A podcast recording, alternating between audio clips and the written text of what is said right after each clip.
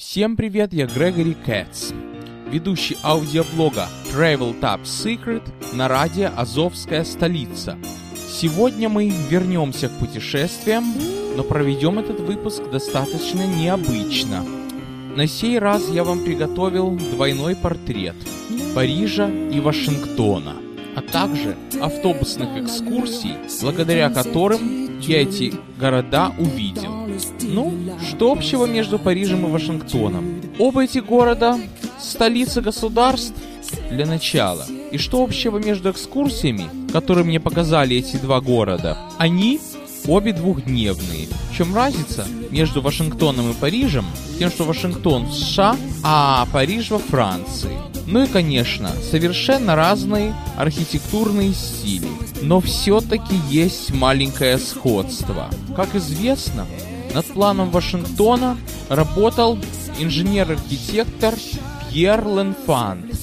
Предыстория этого факта такова, что Пьер Ленфант был военным инженером во время войны революционной, благодаря которой возникло такое государство, как Соединенные Штаты. Ну, многим известно, что французы воевали на стороне колонистов, а немцы на стороне англичан.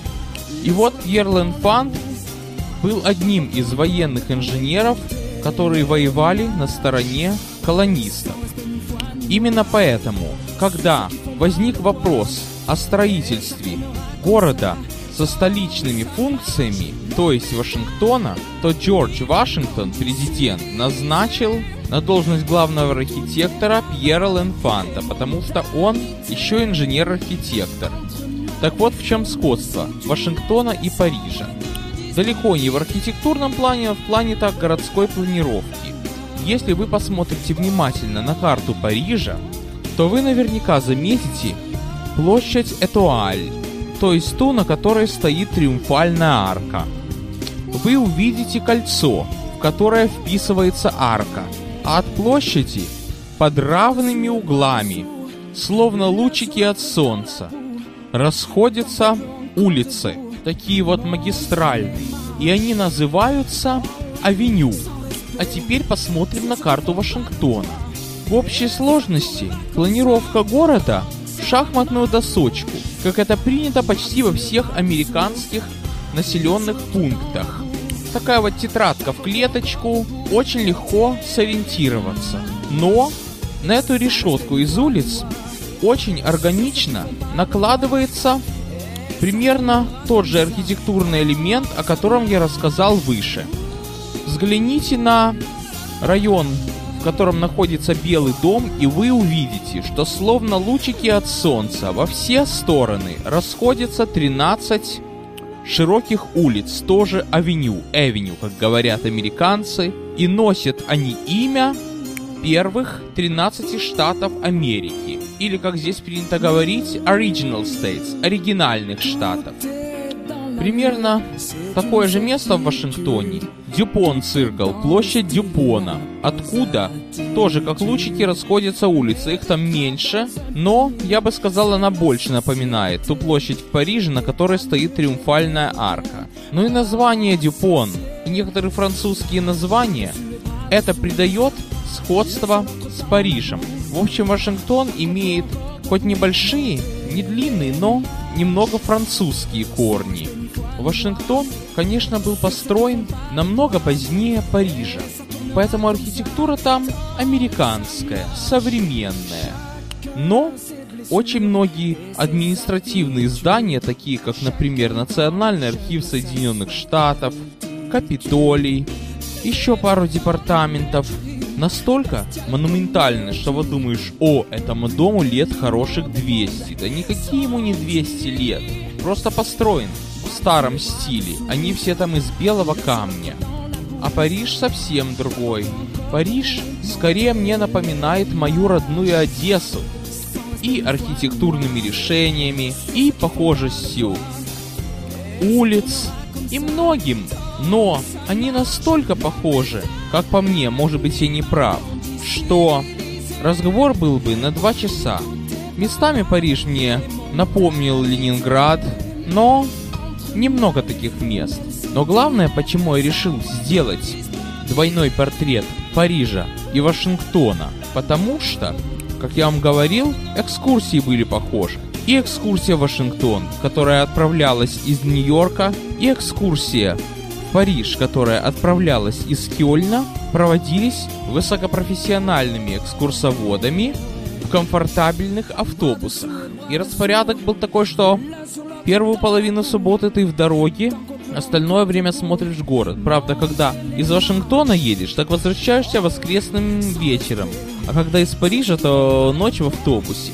Общественный транспорт в Вашингтоне представлен метро и автобусами, как во многих американских крупных городках. В Париже то же самое. Метро и автобусы. Оба эти города успели вовремя, в кавычках, конечно, отказаться от трамвайных систем. Подробности я не вдаюсь. В Париже, правда, на окраинах строят трамвайные линии. Для того, чтобы компенсировать то, с чем не справляется метро. Например, если вам нужно с юго-восточной окраины на юго-западную, вам будет очень неудобно добираться на метро через центр города или автотранспортом через пробки. Я считаю, что такое архитектурное, вернее, транспортное решение не помешало бы ни Москве, ни Нью-Йорку. В Вашингтоне трамвай возродится и, я так думаю, к следующему году даже может быть. Так что в плане транспортного сообщения Вашингтон и Париж – города-соратники. Более того, в Вашингтоне тот редкий случай, что метро так и называется метро, или, как они говорят, метрорейл. Автобус называется метробус, метробус. Париже метро называется метро, потому что это Европа, кстати, я не знаю почему. Вашингтонцы выбрали такое название своего городского транспорта. Всюду Subway или Rapid Transit, а они выбрали метро, Metro Rail. Я считаю это очень похвально. Вспомните, что я вам про Чикаго говорил. В Париже, правда, есть еще и электрички городские. В Вашингтоне, что сказать, я бы там жил, я бы для скорости не пользовался городскими электричками, только если мне надо куда-нибудь в пригород, да и то, половина из них дизельные, грубо выражаясь. Теперь, когда я ездил по Вашингтону, оба раза мне попадалась экскурсовод, которая и на родине этим занималась, и в одну из ее обязанностей входила экскурсия в Париж. И поэтому я у нее спросил, а в Вашингтоне есть Ледафанс? И она сразу догадалась, о чем идет речь. То имеется в виду такой вот ультрасовременный из стекла и стали район, как парижский Ледафанс. Это такой вот район современный 21 века, как тогда говорили, находится на западной окраине Парижа. В Вашингтоне есть одно подобие, но это, как говорится, немножко то, да не то. Административно Париж состоит из 19 кварталов, больших кварталов. И все эти 19 кварталов вписываются в круг, который ограничен кольцевой автомобильной дорогой, которая называется бульвар периферии. Периферийный бульвар, по-нашему. Но это что-то типа МКАДа. А все, что за пределами периферийного бульвара административно считается пригородами. Правда, честно говоря, в Париже я был всего два дня, и французского мне не хватает, но если посмотреть на карту, то за периферийным бульваром есть еще одна кольцевая дорога. Так что я бы сказал, что бульвар периферий это скорее третье транспортное кольцо по Москве, чем МКАД.